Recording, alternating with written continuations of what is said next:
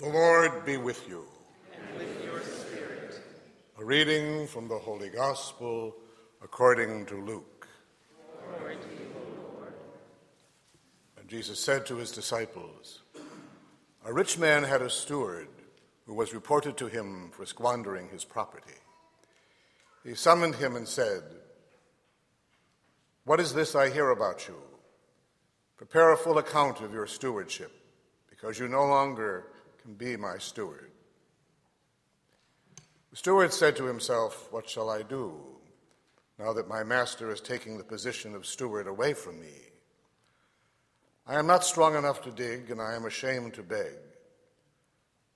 I know what I shall do, that when I am removed from the stewardship, they may welcome me into their homes.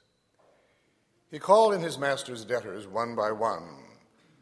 To the first he said, How much do you owe my master? He replied, One hundred measures of olive oil. He said to him, Here is your promissory note. Sit down and quickly write one for fifty. Then to another the steward said, And you, how much do you owe? He replied, One hundred cors of wheat. The steward said to him, here is your promissory note. Write one for 80. And the master commended that dishonest steward for acting prudently. For the children of this world are more prudent in dealing with their own generation than are the children of light. I tell you, make friends for yourselves with dishonest wealth, so that when it fails you, you will be welcomed into eternal dwellings. The person who is trustworthy in very small matters is also trustworthy in great ones. And the person who is dishonest in very small matters is also dishonest in great ones. If, therefore, you are not trustworthy with dishonest wealth, who will trust you with true wealth? If you are not trustworthy with what belongs to another, who will give you what is yours? No servant can serve two masters. He will either hate one and love the other, or be devoted to one and despise the other. You cannot serve both God and mammon. The Gospel of the Lord. I mentioned not long ago a quote by C.S. Lewis. He said that God cannot give us a happiness and peace apart from Himself because it is not there. There is no such thing. That's an important statement. God cannot give us a happiness and peace apart from Himself because it is not there. There is no such thing. In the course of my life, I've had the chance to witness a number of people, not a great number, but a number, who made it the one goal in their life to strive for holiness. They wanted to be saints. Everything they did was directed towards that end. Should be true with all of us, but it isn't. There are many things to be concerned about. But it wasn't just a, a general desire, you know. It wasn't just generic. That never goes anywhere. I think we all like to think we would want to be holy and be saints. But simply desiring it isn't going to be enough. They actually planned. They planned their days, moment by moment. Everything they did, beginning with their prayer life, and then from there, they sanctified the entire day and every day of the year. If you go to a website of a monastery, they will usually have, for instance, let's say Belmont Abbey, there'll be an horarium. And if you go to that, it will tell you everything the monks do from the moment they get up to the moment they go to bed. It's programmed. But all of us can't do that because our lives are such that we have to be more flexible and we have other things to do. Uh, I remember when I was in the seminary, when I first went in, the seminary was very structured, it was very monastic. And it wasn't long after that, people were saying, listen, we're, we're not monks, we're training to be diocesan priests, we need more freedom. We had one Benedictine professor who said to us one day, He said, Gentlemen, you're complaining that you're not supposed to be monks, but you're supposed to have more freedom because you're going to be diocesan priests. He said, If there isn't a monastic element in your life, you're going to be lousy priests. And that's true with every life, really. Now, of course, we have to be busy with many things, but there has to be a structure in our life, beginning with um, our spiritual lives. C.S. Lewis also said that uh, we are not necessarily doubting that God will do the best for us. We are wondering just how painful the best will turn out to be. We're a little afraid of what God might do. Uh, but yet He calls us to that. He won't settle for God and. As Cardinal Sarah said in his book, it's God or nothing. That's the way God deals with us. This particular gospel is rather beautiful. Our Lord tends to have a touch of sarcasm in this with the steward, the unjust steward, who's going to be fired. And he cannot work, he, can, he will not beg. So he does something even more dishonest. He calls in his master's debtors and changes the debt. So that when the, his master throws him out, they'll take him in because he was generous to them. And we are told that the master commended the dishonest steward for acting prudently. Our Lord is not suggesting that it was good behavior or we should do that.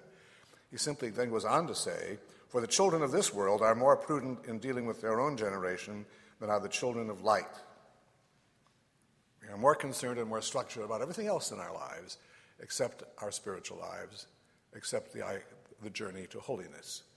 We don't seem to want to take that um, as seriously as God insists that we do. He goes on then to speak about trustworthiness. Uh, if the person who is trustworthy in very small matters is also trustworthy in great ones, the person who is dishonest in very small matters is also dishonest in great ones. So we are called then to a totality of giving. At some point, that has to begin in our lives, uh, even though we may at first be reluctant to accept that. That's why I think it's so important to read the lives of the saints, uh, to know where to begin. As I said, mo- uh, most of us are not called to the lives that we see in great religious clergy. Uh, but we have to be able, in some way, to integrate the totality of God into everything that we do, to sanctify the day, instead of putting ourselves in a compartment, and then God's over there somewhere, where my faith is there. But you know, as well, the Lord, of course, always gives us an example of total giving the cross. If we ever wonder what it is, there it is. He will tell us what we must do if we are going to follow Him uh, and if we are going to give ourselves completely to Him. He concludes by saying, no servant can serve two masters. He will either hate one and love the other, or be devoted to one and despise the other. You cannot serve both God and mammon. So then, we are called to serve, and this is where the Eucharist becomes so important because the Eucharist makes it possible. The Eucharist is everything. The Eucharist is totality. Everything begins here and comes back to here, or it doesn't, or it will never be what it's supposed to be. It'll be out of balance. It will be in some way disordered. So we come here then to receive the Lord and to be able to do what we could not otherwise do. You know, Saint Therese of Lisieux wrote a beautiful poem that I've mentioned before called Abandonment. Uh, and when she speaks of her own abandonment to God, and what made it possible. She put it very beautifully. She said, As looks the floweret small up to the glorious sun, so I, though least of all, seek my beloved one. King whom I love the most, the star I love to see, is thy white sacred host, little and low like me. Isn't that a beautiful thought? She refers to the Eucharist that way. King whom I love the most, the star I love to see, thy white sacred host, little and low like me. And its celestial power, down from thy altar sent, wakes in my heart that flower, perfect abandon. That's all she wanted. Everything there was, was there for her and found its meaning in her. She went on to conclude by saying, All pain I now despise, naught can disquiet me. Swifter than eagle flies, my spirit flies to thee. Beyond the gloomy cloud, ever the skies are fair, and angels sing aloud, and God is reigning there. And yet without a tear, I wait that bliss above, who in the host have here the perfect fruit of love. So if God has called us to himself totally, we have the means to respond. Uh, and once we have done that, as I've said many times, then we can love everybody else. Then the, all of creation will in some way serve us. I said Mass last, we, we really had three Masses this weekend. One was last night. Have, you may have noticed a lot of people missing today. Uh, we have a good many of our people out camping, including the troops of St. George. About I said Mass for about 60 or 70 of them. And um, in the woods, no less. And um, it occurred to me there, you know, we will go out to there just to be with nature, to be with all that beauty. Uh, and yet, all of that is only a speck of dust compared to that little white host, little, little and low like me. So we can say that, I think, with St. Therese of Lisieux. Uh, and yet without a tear, I wait that bliss above, who in the host have here the perfect fruit of love. Let us pray. Almighty Father, we come before you as the people redeemed by the blood of your Son and trusting in your love and mercy. For the church throughout the world, her members will always respond to the will of God as it is made known to them and give themselves entirely to Him. We pray to the Lord. Lord for all nations of the world, especially our own, for our politicians, having heard the word of God themselves, they may then uh, strive for true peace and justice in our world. We pray to the Lord. Lord for all those who are sick and suffering and dying, they may know that in their suffering they are serving God, giving themselves to Him. For those who are greatly tempted, for those who have rejected faith and grace, we pray to the Lord. Lord for a greater respect for human life, we pray to the Lord. Lord for an increase in vocations of priesthood and the consecrated life, those young men and women who will give themselves to God without compromise. For a greater reverence for the sacred calling of marriage and the single life, we pray to the Lord. Lord for our bishop, priests, deacons, and seminarians, and for the American hierarchy, having spent time in the presence of the Eucharistic Lord, they may then be visible signs of that Lord to our world.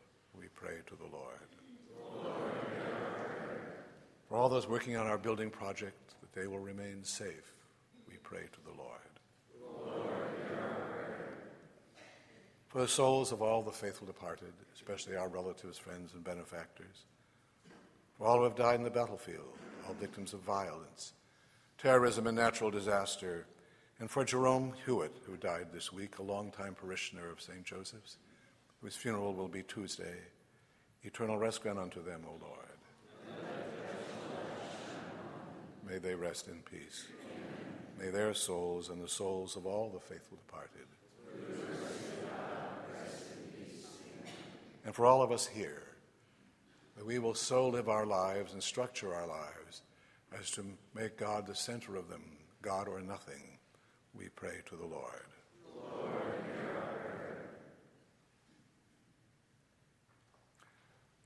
we now join our prayers those of the Mother of the Lord and the Mother of the Church as we sing.